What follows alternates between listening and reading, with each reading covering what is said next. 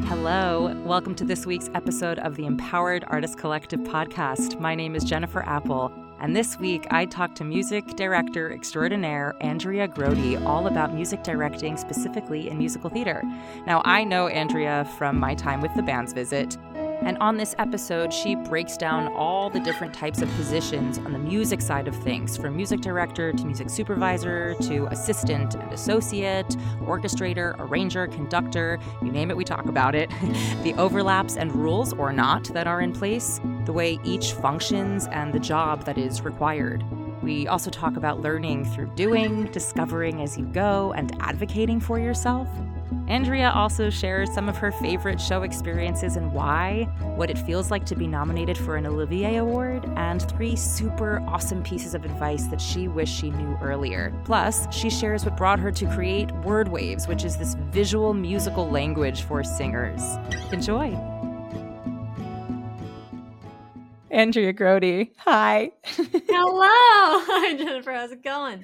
You're so cute, just sitting all I don't know, just you know, like there's some people who just like when you look, and I mean, this is a compliment. When you look at them, you're like, I know what they were like when they were six.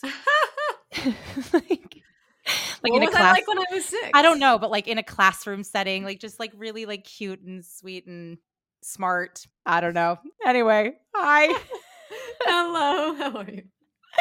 I'm good. I'm so grateful that you're here. Um, for anybody who does not know who you are, who are you today? Hi, my name is Andrea. My pronouns are she, her. I am a music director, mostly in musical theater. I live in New York City. Here I am at my apartment in Astoria.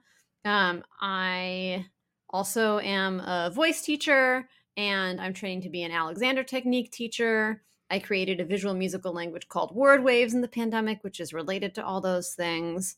I do a lot of arranging as well. That's my life. Y'all, Andrea is um, a genius. I'm going to use it. I'm going to put it on this podcast for all to know. I mean, obviously, I don't know how one, you know, qualifies or quantifies that except for like through science, which is not my speed. But Andrea and I, um, we worked on the band's visit together, which is how I know her. And when I say like the brilliance of your mind, um you know i've worked with many a music director in my life and just the way that you think is so specific and so you and just brilliant. Um i'm really pumped for this conversation because i feel like um, it's going to go some really cool places that i don't even know where we're going to go. But i'm curious um, to kind of go to like the beginning a little bit with you and where it all started like how this was the path that you ended up going down um, versus say you know the performer path or any of those things like w- why this? Sure. Um, i've always been a storyteller through music. I grew up you know playing piano. I've been a singer my whole life. My brother and i would play games where we would give the other person a word and they would have to make up a song about it. Like this has been I've been a composer since I was, you know, that age.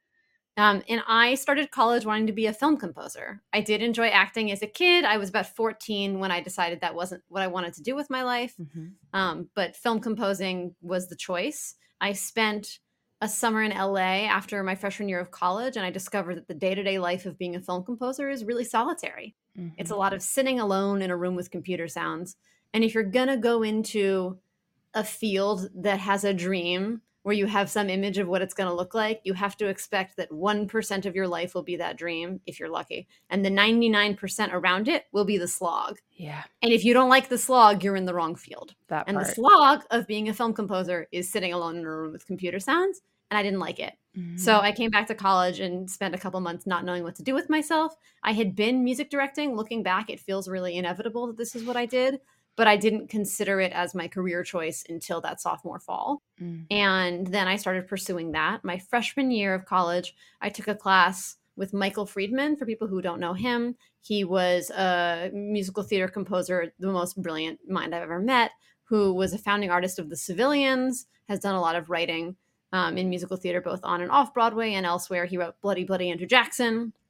And I met him my freshman year. He came back to Princeton, where I went to school, my junior year with the civilians to develop a piece. And I worked with them then. I ended up being his assistant, following him around quite literally for four to five years. And it is from him that I got a career. Ugh, amazing. Um, do you feel like the relationship that you had with him was what allowed you to continue forging this as your career or was it more just like watching the way in which he worked was inspirational for you and then was like this is what I want for myself? He wasn't a music director. Mm-hmm. So supporting him was what was exciting. I mean, I knew once I decided to go into it, I knew I wanted to do it. Yeah. Um, it's really satisfying to have a relationship that feels um oh, symbiotic is the word I'm looking mm-hmm. for that feels symbiotic where I was helpful to him and he was helpful to me. I kind of anticipated his needs a lot. I got to know him really well. He was yeah. I caught him at the right time. He was looking for someone just as he was really launching into a big phase of his career. So I got to get involved on a bunch of really cool projects. And I like helping grow something. I like being at the beginning. That first summer, I worked on two shows, one of which I was with for five years on and off as we did all these readings. And then there were two productions. And by the time it came to New York and was off Broadway, I was the associate music director. So I really grew up on that show. Yeah. Yeah. For anybody who doesn't actually know, what is the job of a music director? Great question. Um, the music director helps shape how the story is told in a musical through music. So I usually describe it these days as being the editor, as if the composer were a novelist. Okay. I think a lot of people have an idea that editors help novelists write, and the novelist does the writing, but the editor is doing a lot of shaping. They actually have a lot to do with what happens. And it's kind of like that, except a book is flat on a page and a musical is three dimensional. So there's like, it really takes a village. There's so many people. So I mostly work in new musicals that means I get involved pretty soon because if you're writing a new musical, when you first get to the point where you want to hear what it sounds like, you can gather a bunch of actors together, but if they're going to sing, if they're going to perform the music, they have to learn it. Someone has to play the piano, and that's when a music director comes in. So I'm often, after a writer and a director, the first person to join a team. And from the beginning, is this key right? Is this casting choice right? Should this song be here? Should this song have this groove? Should this structure work this way? All of those dramaturgical questions that a writer and a director are talking about, I'm also talking about, and I'm looking at it from a musical perspective, but it's all in the context. It's musical theater. And a lot of times, as a music director, we're saying it's musical theater there's music because we have to advocate for ourselves. But in this instance, I would say it's musical theater. We are using music to tell a story. Mm-hmm. So it's my job to serve the story and not just the music. If the music sounds nice but doesn't advance anything, it's not worth our time for the musical. Yeah. So I'm keeping an eye on that. And it's a fun combination of big picture stuff like that, like, does this work? And small things like, should this note be an eighth note or a quarter note? Mm-hmm. And I get to do both of those, which I really enjoy because I like the big picture, but I'm also a big fan of details. Yes, you are. So that's the beginning. Then you develop a show for a while, you add musicians, you add further arrangements. A lot of things happen when you get to a production level. You get to all these new kinds of questions. For example, we have to get from this scene to that scene, and the set needs 12 seconds to move. We need music there that's incidental arranging, incidental music. And I've done shows where I have done the arranging for the incidental music, which means the composer has written the song and I take what they've done and make something up off of that. Mm-hmm. It's a lot of creation, actually. It's creation from a seed someone else has made, but it is still creation. And then there are times when the dance is changing. And as the dance changes, the music wants to change to accommodate that. If you ever see a show where the dancers do a dip and the music goes, bee, a dance arranger has worked with a choreographer to make sure those two things are happening at the same time. Mm-hmm. It was collaborative. So, it, working in that way, making sure that the lights, everybody is really helping create the same piece. And then there's an orchestra and overseeing how the music gets orchestrated, which is the music has been written and arranged, but the colors haven't been set. Which instrument plays what note at what time? An orchestrator does that. And then I lead the orchestra. These days, I'm often playing in the orchestra and then getting to play and conduct.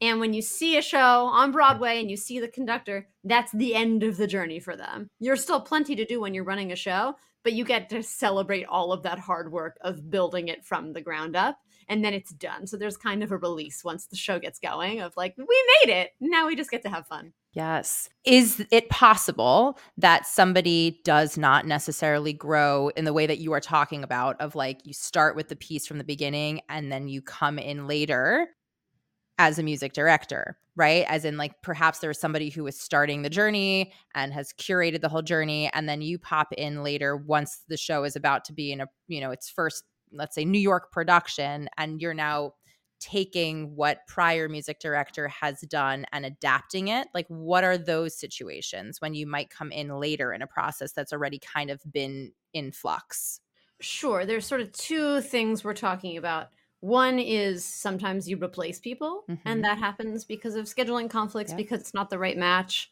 and if that happens you take what was there and you try and grow with it following your own instincts and what the writer wants mm-hmm.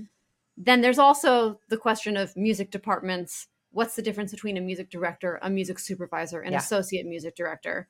And I will say that this stuff is complicated because music departments aren't straightforward. People overlap all the time in what they do. It's a very collaborative thing.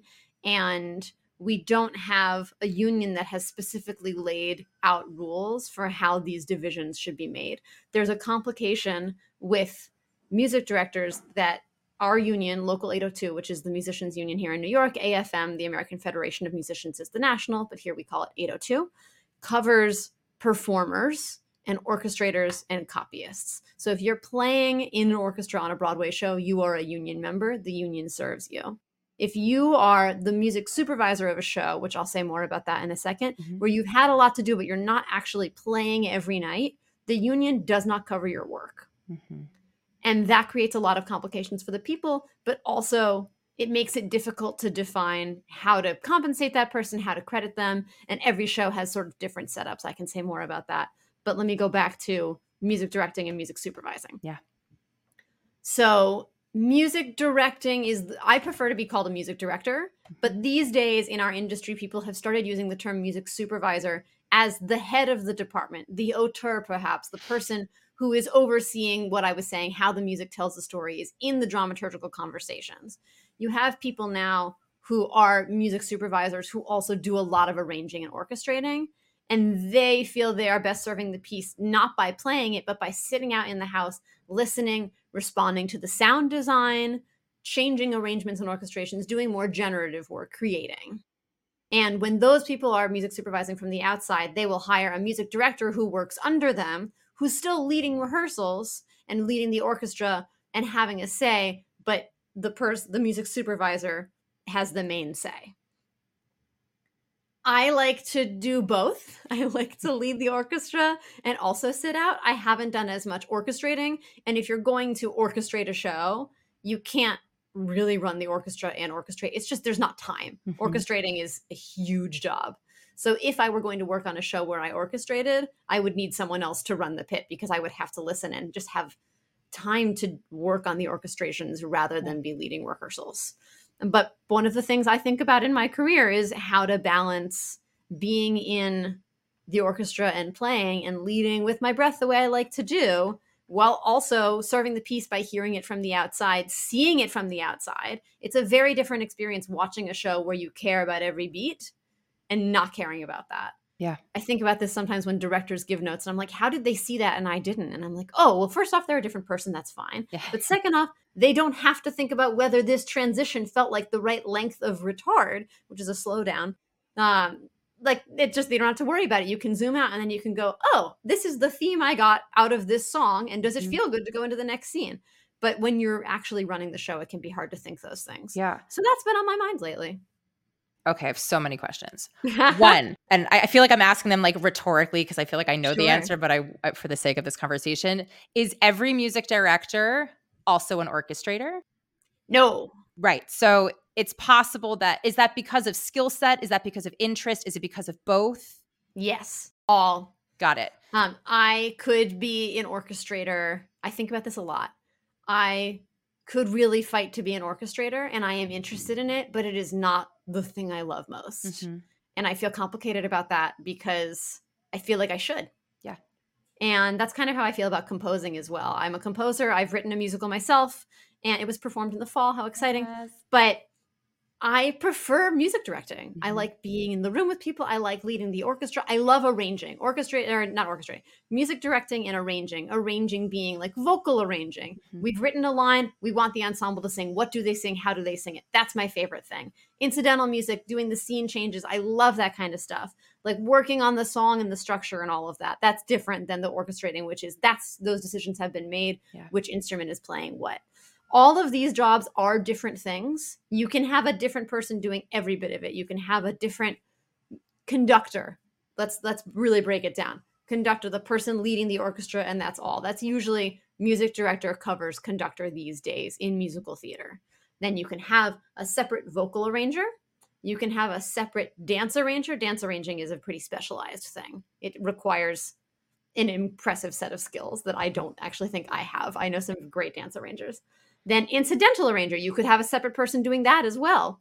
You can have the separate orchestrator and that pretty much covers it. But then if a show gets big and goes on, there are other productions, let's say like Wicked. Wicked has been running on Broadway for a long time. There's someone there running the show every day. That's the music director of Wicked on Broadway. They're not doing all the build up work that I'm doing now they are coming into a piece that exists and maintaining it. Mm-hmm. And then there's probably a music supervisor who comes to auditions when they're hiring replacements or when they're setting up a new production, helps tell people what the show is in that way.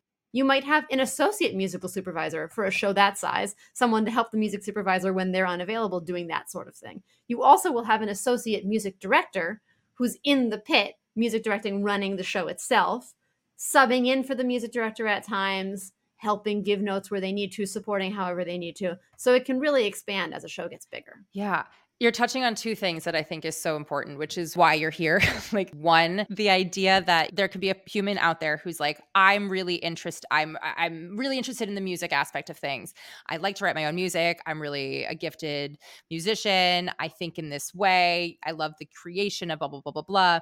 And often, I think so many of us are taught that there's really only one way to do it. So you're bringing up the possibility aspect of like all the breadth of what is possible in musical theater specifically for somebody to be involved in the music aspect of things, which I think is um, not necessarily taught. I know even for me as like an actor, like you know, I feel like I've learned as I've been on contracts and of big and small scale of like, cool, there's only the budget for a single human being to like run everything musically and like they're working really hard. And then there's like mm-hmm. the larger, you know, productions that have more people who are touching more things and and understanding who approaches who and how they work with each other and all of that navigation. But I wasn't really taught that, you know, how all of it works on the on that side of things and recognizing that there are so many ways to be involved. Mm-hmm. Um, and the second part of you might also have so many skills that can be used in so many different capacities in this land. And then it's either A, on you to decide where your boundaries are of where you want to be using your skill set, or the way in which you decide that you can use all of them in all these different ways and that's serving the piece um, which i think both of these in my brain are like look at the possibilities that are available and um, then finding oneself in that and how you you can morph and grow obviously too which clearly you are as well within your own self and your own work of like oh while i've done this i've realized i really love this part or while i've done this i've realized i could but I'd rather not right now. You know? I have so many things to say. You, you brought up so many good things. I wanted to start with first you brought up what you're what you're taught. Mm-hmm. And I was just having this conversation last week. You get to like 25, 26. You get to a couple years out and you go, why didn't anyone teach me this? Why didn't I learn this earlier? You can't you cannot learn a lot of things until you do it. You learn on the job. You will never learn everything before because you have to just know what it is. You learn by doing. That is what experience means. Mm-hmm. So, no matter how much someone tells you in advance, they can never prepare you for the job you're going to have because it is a unique job that you will have in that time. Yeah. Even if there is a precedent, something about that precedent is going to change on the show that you have because every musical is unique. I've been comparing musicals to startups a lot recently. People who work as entrepreneurs understand the vibe of it's its own company. Yeah. You create your own company culture. There are things you can follow, precedents from the past, but then you have to figure out what works for you and your people and your goals. And that is true of every musical. And there are types that can be similar to each other. A musical that has principals and an ensemble dancing cast and a lot of production numbers is going to be different than a musical like The Band's Visit that's quieter and more ensemble focused. But still, each show will be unique nonetheless. Yeah. And you can never learn everything in advance. And the process of trying to figure out what you have learned and sharing it with the next generation so they know more in advance is valuable and it is part of the great circle of knowledge. But the second you give someone that information, they're going to grow beyond it. Mm-hmm. And that will always happen. So if you're at that point and you're saying, why wasn't I taught this? Some of those things you could have been taught. Some of them someone else will learn now because you're saying that. And some of it you had to learn it by doing it. And some of it is going to continue changing too as the industry changes, you know? Absolutely. Like these so, the, the positions that are available now, I don't know, you probably do. Like uh-huh. I wonder if all of these were back in 40 years ago. I doubt they were. And this is my second point, which is especially with what I do, I just told you some of the complications of it. There aren't rules. Right. I'm making it up. And I know everyone says that, but like truly, I'm making it up. When I supervised my first tour, I was having lunch with another music director who's, you know, a couple decades ahead of me, talking about the rehearsals. And I was doing another show at the time. So how available I was was dependent on that. And I said, "Oh, I'll be there for, you know, the the teaching of the music and then I'll take some time off. And they said, Oh, you're not going to put it up? And I was like, Am I supposed to? What, mm. what am mm. I doing wrong? No one mm-hmm. told me what I was supposed to do. I was given a calendar. I had my own life. I had to just decide. And then I had to fight for that decision mm. that I was making arbitrarily with the people who were hiring me mm-hmm. to tell them what I thought was necessary, even though they might disagree because they want to spend as little money as possible. That part. So it's this very strange thing of like me saying, This is what you've asked me to do, and this is how much you're going to have to pay me for the amount of work you're asking me to do because I'm working full time for however many weeks. And they're going, But really, can you do it in less? And I'm like, But didn't you hire me? Yeah. And that's a very strange thing because they're really saying, we want you to come on and you're going to have to define it. Mm-hmm. And I have learned what those things are from talking to other people who have done it. And that's all there is. Yeah. There is no other resource for me than talking to the people prior. And now there are groups like Maestra who are starting to share some of this information. But some of these questions, I've been asking questions recently about like how royalties work for different music team members as a show gets licensed. Mm-hmm. That wasn't relevant for me until now when I've had a show that's getting licensed for the first time. And I won't say more about that because I don't know anymore. Yeah. I've just learned that these are questions I should ask. And you kind of have to just discover it as you go and talk to people along the way. Yeah. Um, and speaking of the industry changing, one thing that's been changing a lot recently is the role of music assistants. So when I started working in the industry, I was Michael Friedman's music assistant, or I was his whatever you could call it, whatever you want. I started saying music associate because assistant feels mm-hmm. small mm-hmm. and doesn't honor the agency and the amount of responsibility and initiative that I was taking on those shows. So I fought for that title yeah. on all of the shows that I did with him. Now there's a complication in the Broadway contract with the union about associate music directors. I won't go into it everyone is confused enough about all the different jobs that having two titles that have the word music and associate is too confusing. So we've been saying music assistants. During lockdown, a bunch of us got together and I helped create a document defining what the music assistant job is hmm. because what it has become is this repository for all of the music tasks that are happening as technology grows as the expectations in rehearsal rooms grow mm-hmm. all of these places where the music assistant is just taking on the brunt of the work it's supposed to be an entry level job. It's not. They Yeah. work full time during the day, they work full time at night, and they're paid often minimum wage for a 40 hour week. Unsustainable. Yeah. So we created a guideline of here's what you should expect. And here are all these other jobs that are often asked of these people that are specialized skills that need to be compensated separately. And some mm-hmm. of those places are saying this is a union job. And we have a union, and you have to honor that there's a union contract that exists to cover this work. For example, if you have a band at a workshop and someone is creating parts for them, they've written a drum part and someone has to make that part for them, that's copy work. Copy work is a union job. And a Mhm. lot of music assistants have been asked to do copy work, and that's a very specialized skill. yeah. So we created that document 2021, early 2022. We put it out there. Now it's a year later. I have seen a lot of music assistants use the word score manager, score supervisor, Mm, which feels more appropriate for what the job is. yeah. But supervisor is a word that our industry has feelings about because it feels like a higher position, even though in film, score supervisor is a job right. and it's pretty much exactly what they do. And I think that that's a really smart change. And I really support score manager, score supervisor being the title. But that happened a year after Wow. we made this document. It's Wow. all in flux all the time. Have you been using the same monologue for years and could use a new piece? Are you applying to BA, BFA, or MFA programs and need a monologue for that process? Are you someone who simply has no idea where to search for monologues? Well, lucky for you, I do what is called monologue sourcing, in which I find monologues specifically chosen for you. So many artists use pieces based off external labeling for types and roles rather than find pieces sharing who they really are and what speaks to them. So, we'll meet virtually together. You share who you are as a human, what you love, your dislikes, your values, beliefs, family, friends, love, politics, you name it. I will help guide you through this. And then I go off on my own and find you monologues chosen just for you that fit like a glove. I've been doing monologue sourcing for years as an extension of the coaching I do with artists, and I have found pieces in this way for over hundreds of artists thus far. So if you are someone who wants to feel empowered about the monologues you bring into rooms and use for auditions, I would love to help you find them. And because you are a dedicated listener of the Empowered Artist Collective podcast, I want to provide you with a custom link to an exclusive rate when you check out today.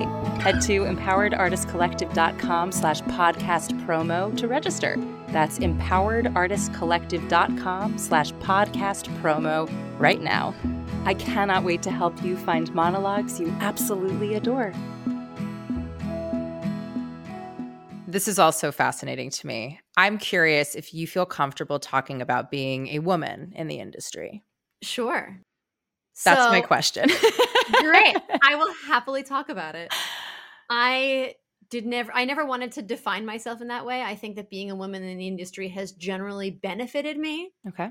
more than it has been a problem for me. Mhm. I have experienced all of the microaggressions that people experience. My favorite one is when people tell me I'm young. hmm Um, there's a lot of variations of that. I've been told many times I can own a room, and it's a compliment, but it also comes from the expectation that I couldn't because I'm a I have a small stature. People are always surprised by how tall I am because I seem small. I look young. Um, and just this past summer, some you know, I was doing a show, we were masked in rehearsal, and then we were unmasked at the theater, and someone said, Oh, I thought you were so mature, but you look so young. And I was like, I'm in my 30s. I'm an Mhm. adult. I've been doing this for a decade hmm people telling me I look like I'm still in high school, like two or three years ago. This is just what it looks like to be my age. Yeah. Yeah. And we get a lot of mixed messages about that. Um, but okay, I'll come back to that in a second. I have gotten jobs because I was a woman. I am well aware of it. There are lots of opportunities that have come my way for other reasons Mhm. that I will do my best to take advantage of when I have them because if the opportunity has come to me, it's my job to do the best job I can. I worked on a show about gender and knew that I was going to get a lot of questions and comments about being a woman working on that show. And I went into it saying, I don't want to think that way. I don't think that way. That's not how I treat myself as a professional. I am Andrea. My colleagues are my colleagues. If there's something going on in our relationship, it's about us as individuals. And after a while of working on that show, I was encountering a colleague who was treating me differently because I was a woman. And it was very frustrating for me because that's what was happening. Everybody saw it, everybody knew it, people commented to me about it.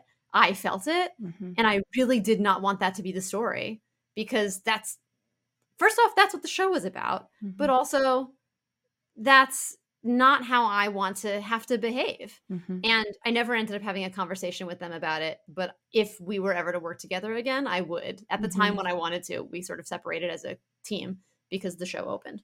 But that was probably the most obvious experience of that I've had in my career. Yeah. Because I mean, looking at it optically speaking, it's a very male dominated industry.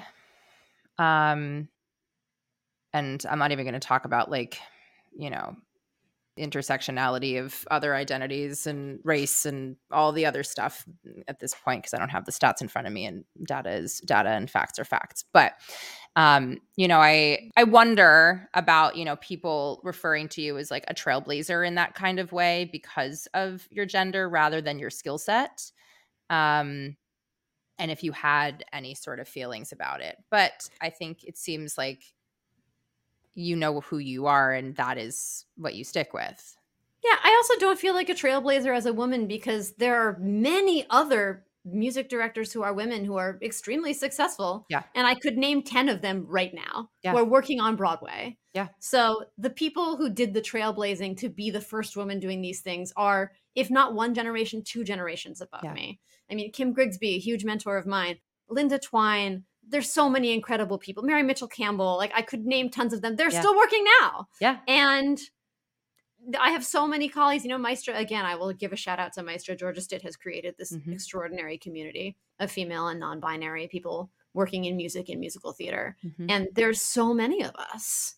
So I hope that my work helps define a career for who I want to be, but I don't feel that my identity as a woman is the dominant aspect of that. Great. Um, I want to talk about WordWaves because it's okay. fascinating and sure. it's a unique journey. And I want to hear how you came to develop it, what it is, um, and the way that you have found that it has been working. Sure. Um, WordWaves is a visual musical language. It's for singers and people who work with sung music, and it allows you to connect text, rhythm, and musicality in song. Let me say that in a different way. Um, I have been music directing for a long time, and I find it really interesting the way people learn, especially with music, the way that we make mistakes, mm-hmm. which is consistent. There, it shows how your brain works, and I find that fascinating. And I've been really interested in the differences between language rhythm and musical rhythm when we're singing. The basic question of this is what happens when you sing a stressed syllable on an unstressed musical beat. For example, syncopation. If you're singing a syncopated rhythm, as an actor, you want to emphasize that syllable, but as a musician, it's on that offbeat. What does that feel like? We've never had any better language for it than what I just said, where they feel like they're opposites. And it's like it adds up to something. Mm-hmm. But that's not actionable for a performer. For performers who don't think mathematically the way that we tend to teach music theory these days, it can be really challenging to learn for people who approach from the text first, they can feel like the musical rhythm is going against how they want to approach the text. And there's something to all of this, but no one has ever defined it because we've become very attached to traditional music notation and the way that we teach music theory as the way to think about music. Music notation, including a notation system that I have somewhat created, is incomplete. It is a map. It is not the actual art. The art is a physical thing that we do in real time. Mm-hmm. But we've become really attached to this way of learning it. And we have robbed ourselves of the opportunity to develop other specific language to talk about it. Mm-hmm. So, what I did was create a system for talking about language rhythm and musical rhythm specifically, how they work together in song, how you combine music and text at once. And I created this visual system kind of by accident because I knew this was an interesting topic. I connect or I relate a lot of how I developed it to my work on the band's visit, which is a very flowy show. Mm-hmm. I talk a lot about the ocean and water and waves when I talk about the band's visit, but also the there's a lot of groove to it. There's a lot of rhythm. How do those things go together? I would talk about direction. I would say, go up with this, go through it, feel the flow. I could say, like I could say for sure that you did. hundred percent. And that's one side. And then I was doing another show called Suffs, where a lot of the music is very syncopated and speech like. So there's a real sense of musical groove, a real sense of rhythmic groove, but also there's a real naturalism to it. How do you put those things together? How do you know when you're looking at a rhythm on a page, this rhythm doesn't have to be perfect? And how do you know this rhythm really does want to be perfect? And sometimes that's the composer's choice or the performer's choice. Mm-hmm. But sometimes you can tell what are those patterns. And as I was trying to figure out how those things were working, because I'm a very systematic person, I started drawing, which is how I imagine it in my head. I just imagine like waves, little squiggles. And as I was figuring out what I was talking about, I realized that the visual I was making was the thing. Mm-hmm. It's like, this is really where the gold is, where the treasure is. So I really dug into what the visuals meant, what I was defining, and I created a way of drawing rhythm. Language rhythm, musical rhythm, they're different systems, but they follow the same rules. It's a pattern in time where you can draw the separate rhythms of the language and the music and compare them and then combine them in a way that feels intuitive because it's just matching how we feel rhythm in our bodies and that feels actionable. So, as a performer, if you have ever experienced someone saying, speak it like a monologue, now sing it like that. What? Sing it like what? What does that mean? Mm-hmm. Now, instead, I could say something like, make your wave taller, add a dip here. You can do it. Mm-hmm. You can have different ways of thinking about what this direction is that aren't just feel it because yeah. feeling it is helpful but what are we feeling that's technique and that's musical theater technique. And you also can't like recreate feeling. Like it's it's a thing that happens in real time and it happens organically and it happens in response to something. You know that's when i coach point. monologues which i do often um i'd say that's like actually my forte is like coaching monologues and getting in on that. You know the amount of times that i've had a client that's been like oh my god that felt I'd, I'd, be like how did that feel? And they're like it felt amazing. And i'm like no no no let's get specific what yeah. what felt amazing to you oh mm-hmm. i felt mm-hmm. really grounded in it oh i felt like i was really connected to my scene partner it felt like i understood what i really needed i don't know what i'm just giving arbitrary examples but yeah. those things are actually tangible to the feeling so that you can then aim to quote unquote recreate it will never be the same but aim to recreate what that feeling felt like it will always be different but by going to something that's actually tangible you're giving mm-hmm. it something concrete to head towards rather than this like oh that felt great. Well many things yeah. feel great. Where did you feel it? How did you feel it? What were you connecting that feeling towards? And i feel like this WordWaves is a similar thing. It's a tool that you are you are connecting to whether it's a visual of you know a actual wave or a line or whatever to the actual doing of the thing that you can then ad- adapt um, exactly. accordingly that's yeah. technique that's craft yep. yep. a feeling is not replicable and technique and craft are about making your art replicable yes knowing what's coming making it reliable yeah so i've developed a technique for acting in song I love it. Are you teaching this technique? Yeah, I just did a workshop a couple weeks ago up in Boston. Amazing. I actually should probably schedule a workshop in the city. I haven't done one in person. I did a bunch of them over the pandemic over Zoom, but mm-hmm. it's better in person because it's so physical. Yeah. It's good to be in the same space. But yeah. this conversation will help me remember to schedule that. Great. You can listen to it every couple of weeks. You're like, oh, right. This was my reminder. Here we are. There you go. um, are you comfy talking about some of your favorite projects that you've worked on? And this is like, sure. I hate that word for me when anybody asks me, like, what's your favorite? I'm like, like, I can't, it's not. So you can define that however you want to define it. Um, some of the more fulfilling maybe that's a different uh, way of thinking about it um because yeah. your career has run the gamut and i don't know if it's like helpful to talk about some of the projects that you have done or we can just talk more specifically about the ones that resonate still with you for certain reasons sure i'll talk about a couple and feel free to ask questions about yeah. them i mean the band's visit is very special and will always be very special it was the first show on which I held a position of that level of leadership. It was a beautiful, beautiful show. It was my first collaboration with David Yazbek, who I Mhm. just adore working with, and he's brilliant and kind, and that's a really special relationship. Um, it was a show that was a good match for me in a way that no one could have known until we started doing it. All the stuff we were talking about with flow, with just the the way I approach the world as an artist worked well for that piece in the way that it did for everybody who worked on it. It was a real beautiful meeting of the minds. I think back to our off Broadway preview process when we were really figuring out what the heck the show was. And at the beginning, it wasn't amazing. It was, you know, it had potential, but it Mhm. wasn't there. And to David Cromer's incredible credit, our director, he crafted it bit by bit and we all did it together. But again, everybody, everybody, we would have these dinner conversations of like, what is this? what are the musicians doing what is Yeah. happening and we would argue but we all respected each other and we all knew we were working toward the same thing and that's really satisfying because that's how you make a show like that balance like a feather in the wind you need that kind of delicate touch of everyone working together and that's really satisfying the other thing about the band's visit is that because of the nature of the piece because the musicians were playing instrumental music and what they were doing wasn't defined in advance. We figured it out together. I feel like I had a level of creation input that just isn't Mm. available on other shows because those decisions were things I got to be part of Mhm. and they're just fundamental to what the piece is. So I feel like I've gotten some level of ownership over the final product in a way that I just won't on a regular show where the composer hands you a full score Yeah. and that's what it's going to sound like even though of course it's going to change a million times. But that that's it was a really special creative opportunity. Mhm.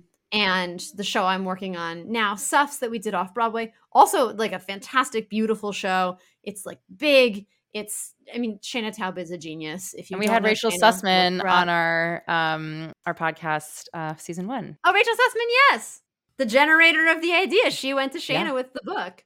Yeah. So that's just an incredible piece, but it's a different experience. And now that experience actually is changing as the show is developing. We've been doing a little bit more arranging, but it's just, you know, Shaina has written a score and there are scenes. So it's not the same thing with Band's Visit where it was like, should the musicians be on stage here? Should there be a moment? Right. Yes. What do they play? What does it mean? And Mhm. I remember fighting for a particular scene to say, like, you have to, it has to start with one musician and then grow because it's them sitting there and then saying, well, I guess we're here. We might as well make some music. And that's what the show is about. And that was my way of voicing this. And we were all working to it together. But that level of creation is just not going to happen on Suffs because Shaina is structuring the book very differently because it's a Mhm. different show. So, but both incredible shows. Um, I worked on As You Like It this past summer in the park, and I want to give Public Works a shout out. Public Works is this extraordinary program created by Lear de Bessonet at the Public Theater, led now by Laurie Woolery. Um, it's a community based initiative. They have partner organizations all around New York City, and then they teach classes throughout the year and then do these productions in the summer that are like community pageants, which is a thing that used to exist, where they'll do a new adaptation of often Shakespeare, though they've done some other pieces like the Odyssey. They'll have like five equity performers, and then the community of over a hundred people from all around New York. They'll have mm-hmm. cameo groups from other parts of the city, and they do these beautiful, joyous productions. It's the experience of working on it, the experience of seeing it. It stretches your heart. It makes you a better person Aw. it feels radical and revolutionary in a joyful way and as you like it is i mean i'm very very biased but it's just the best thing they've done it's so beautiful it serves the community it's a great show Shaina wrote that also with Laurie and public works just fills my heart Yeah. so that Yeah. was this past year Thank you for sharing all of that. I'm just going to humble brag on your behalf also. Were you just like nominated for something fancy that you want to like talk about or i was nominated for an olivier award Yes, you fucking were. Tell me about it. Congratulations, Mazel Tov. Holy shit. Thank you. It's very weird.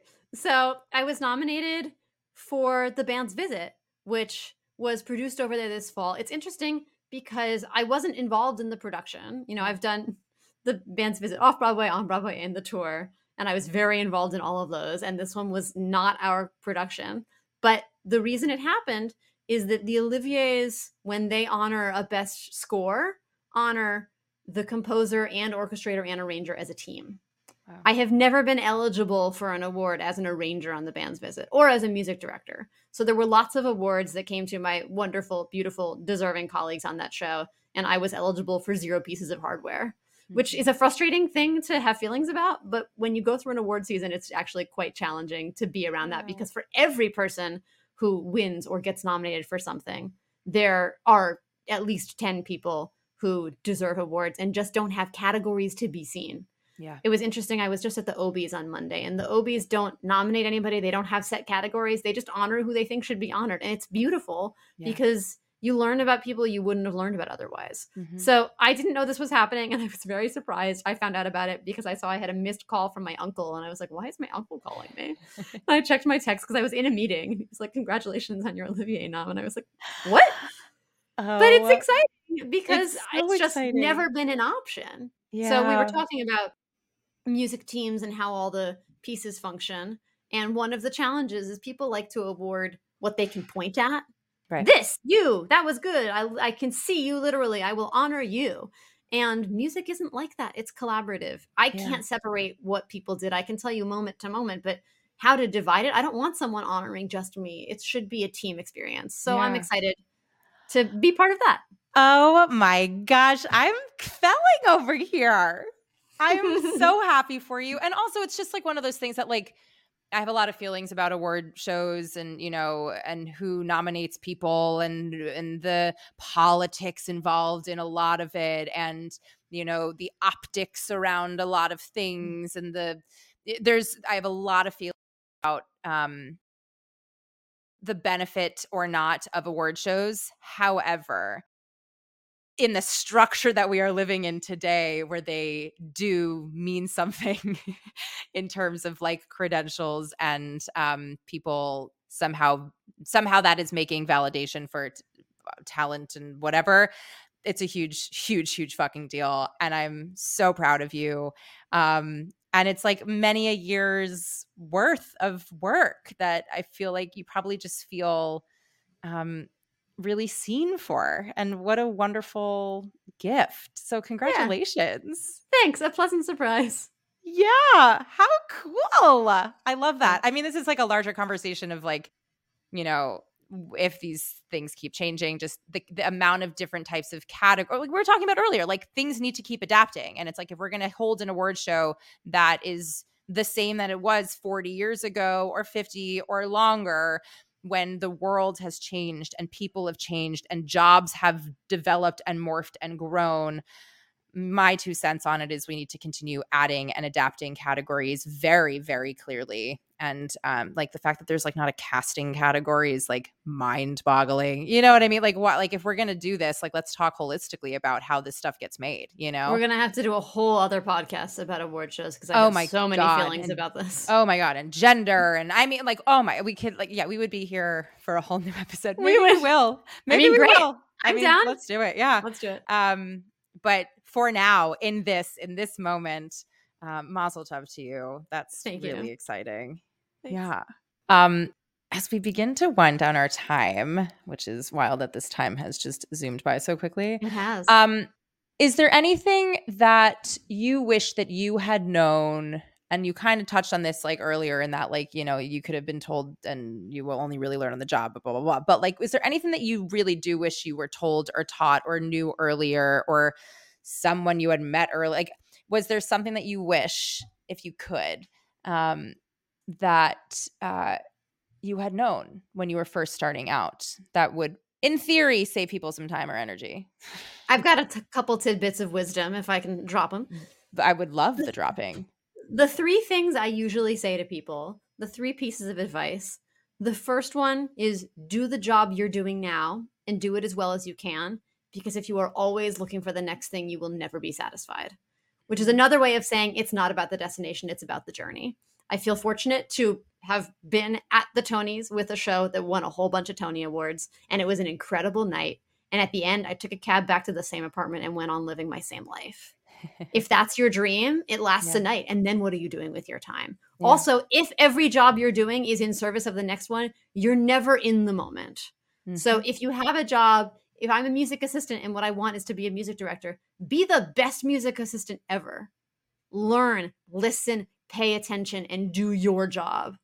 Yeah. Because you can feel when someone in the room is not really present with that experience. And if you don't build the habit of being present with that experience, you will never be present with other experiences, even if you're at the one that was the dream because yeah. you're not learning how to be in that moment. So that's step number one. Step two, your network is everything. People say a lot of things about networking and it feels like climbing up. Networking is not climbing up, it is a web. You are looking for your matches, you are looking for yes. the people who you connect with.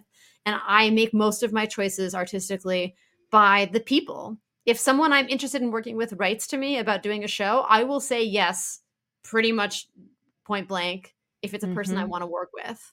Mm-hmm. And the people who I I have I think built a solid career off of relationships that have been meaningful to me that I have invested in. For I sure. really I prioritized Michael's shows. I have collaborators who I feel very connected to, who I want to keep working with and I want to serve them. And whether they're going to be successful or not, no one can say until they are and it doesn't mean you made a right or wrong choice do you also like that's arbitrary too like let's be clear like the success yeah, aspect of it is arbitrary but absolutely yeah. are you satisfied do you like right. the work mm-hmm. great mm-hmm. if you want to make a ton of money that's kind of a different thing yeah sometimes they're related and sometimes they're not but mm-hmm. i don't judge my show's success off of whether they've been huge hits even though financially it does make a difference mm-hmm. but do I feel like I have been able to contribute in the way that's meaningful to me? And that's mm-hmm. also specific in this field, especially to the relationships you have. There are composers who want that perspective from me, and those are the people I want to work with. Yeah. And then the third thing is know what you want. And I say that with a caveat, which is that's always going to be changing. Mm-hmm. I often compare this to a tree. We grow towards our light. What is your light? As time goes on, you're going to grow, and then you'll have to prune some branches, but you're going to keep growing towards your light and what I was saying about orchestrating and composing and how I really like music directing and arranging, I've learned that over time as I've mm-hmm. done these projects, as I have been on a piece saying, oh, I feel like there's more I have to give. Learning, oh, I want to be arranging, or oh, I want to do this, and then going, I actually don't. Like mm-hmm. I want the the credit, the status, whatever it is, but I don't actually want to do that job, which is so empowering. Yeah. To know I don't want it. Someone else can do it. Great. Mm-hmm. If I'm ever feeling jealous of someone, I remind myself that I want different things than they do. Yeah. And I've come from a different place. So we just have different lives and that's fine. Um, and the thing about know what you want is the example I always use is if you are an actor who also loves Arabic music, tell people that so that when they're casting a show like The Band's Visit, they hire you and then create a part for you, George Abud, who was an actor who played fiddle and became part, our actor musician. Yeah. And like if what you love to do is roles where you're like, you know, dancing and working with puppets, tell people so yeah. that when they're doing a dance show with puppets, they know to call you. Mm-hmm. I had an interesting jump in my career. You begin as an assistant. Often the next step is to be an associate music director before you are a music director yourself. I was an associate music director twice, once on an off Broadway show, once on a regional show, before I was music directing a Broadway show. Mm-hmm. And I did not know what I was getting into. And I talked to people, and I had a a colleague, a co supervisor who was helpful, but I didn't know so much about what it means to run a Broadway show. And I didn't know what I didn't know, and I didn't know how to find it. And first off, that's a testament to experience mattering. But mm-hmm. also, I have made a real point of investigating what people know and how they know it and how we can help them learn along the way. Not saying learn it in school. Yep. things like again, Maestra. Uh, is mm-hmm. doing all these virtual technical workshops, creating this community. I try to reach out to people and meet them and see if they have questions. If someone is music directing a show on Broadway for the first time and they've come from a different side of the music world, there's lots about like what it is to run the company that is a running show that you can only learn there.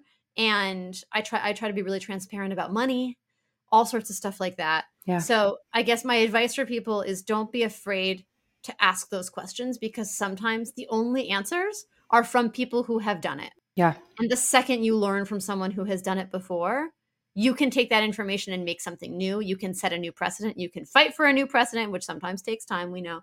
And that's what the journey is. So don't feel bad if you feel like you should have known more in advance, because really it's about every new problem you face, every new challenge you face, how do you grow from it? Because that's also what the work is. Correct. If the work isn't a new challenge every time, what are you doing? Correct. All of that is so succinct, helpful, and so you. I'm glad it feels succinct to you. No, I mean succinct in that like it's so specific and it's so clear and eloquent. Um Thank you. yeah, you're just I adore you. I think you're, as I said at the top, like so smart and purposeful and creative, and um, you care so much about what you do.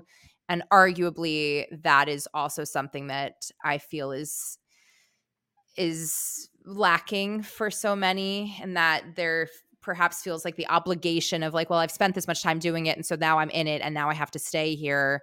Um, and yes, that could be hard. And yes, that's a choice. Arguably, you could make a new choice and try to pivot or find a different part of something that makes you feel a little bit more excited at this current moment in your life. But for those that are staying, it sometimes feels like the heart isn't fully there and your your heart is always there um, which i love and admire so so so much about you and the work that you do and it's just palpable from everything that you work on that you are there because you you choose to be there um, and there's agency in that um, so that's just that's just me complimenting you uh, for anybody who wants to work with you who is curious about what you do who wants to keep up with you on your journey what within your personal boundaries are the best ways for people to find you and do those things I'm the only Andrea Grody on the internet. I'm not super active on social media. I do have an Instagram. I never post on it, so don't look for interesting things there. I have a website, andreagrody.com. If you want to reach out to me, my email's on there. Feel free to reach out. I've got an email. Um, those are the main things. I'm on Facebook, but again, I don't. Mostly, I'm posting like who wants to come and sing vocal jazz with my friends, and I'll do that like once every two months. So, which mostly, should, you know, be like me. you should come. It's really fun. I haven't. I don't know why I haven't done that. I guess also because Facebook is not where I tend to thrive. arguably, all social media is a place of a void um, for a mm. lot of mm-hmm. things. But yeah, I should definitely come. I'd love to do that. That would be really, really fun. It's great. Yeah. Um, thank you for your time. Thank you for uh, your insights. Thanks. Thank you for your heart, as per usual, um, for this. Thank you for having me. Oh my god, Pleasure's my absolute pleasure. Yay! Yay! Whether you are on the music side of things with your career or not, I truly believe that it is incredibly important for all of us to know how every aspect of the industry works. So I'm super grateful to Andrea for the time that she spent sharing all of this information with us to hopefully educate, dispel, and inspire us to really expand the way we think about all parts of the industry and the collaboration needed for all of us to create art together. If you like this episode, please like, rate, follow, and most importantly, review us on Apple Podcasts so that we can continue making this content for you and others who want to be tuning in. If you did not like this episode, just let it all slide. If you are not yet doing so, please follow us on Instagram at Empowered Artist Collective, on TikTok at Empower Artist Collective, more on our website at empoweredartistcollective.com. If you are seeking some merchandise or you want to be kept more in the know, both of those links are in our our show notes. As always, I am so grateful that you keep on coming back, and we will be back again next week. Until then,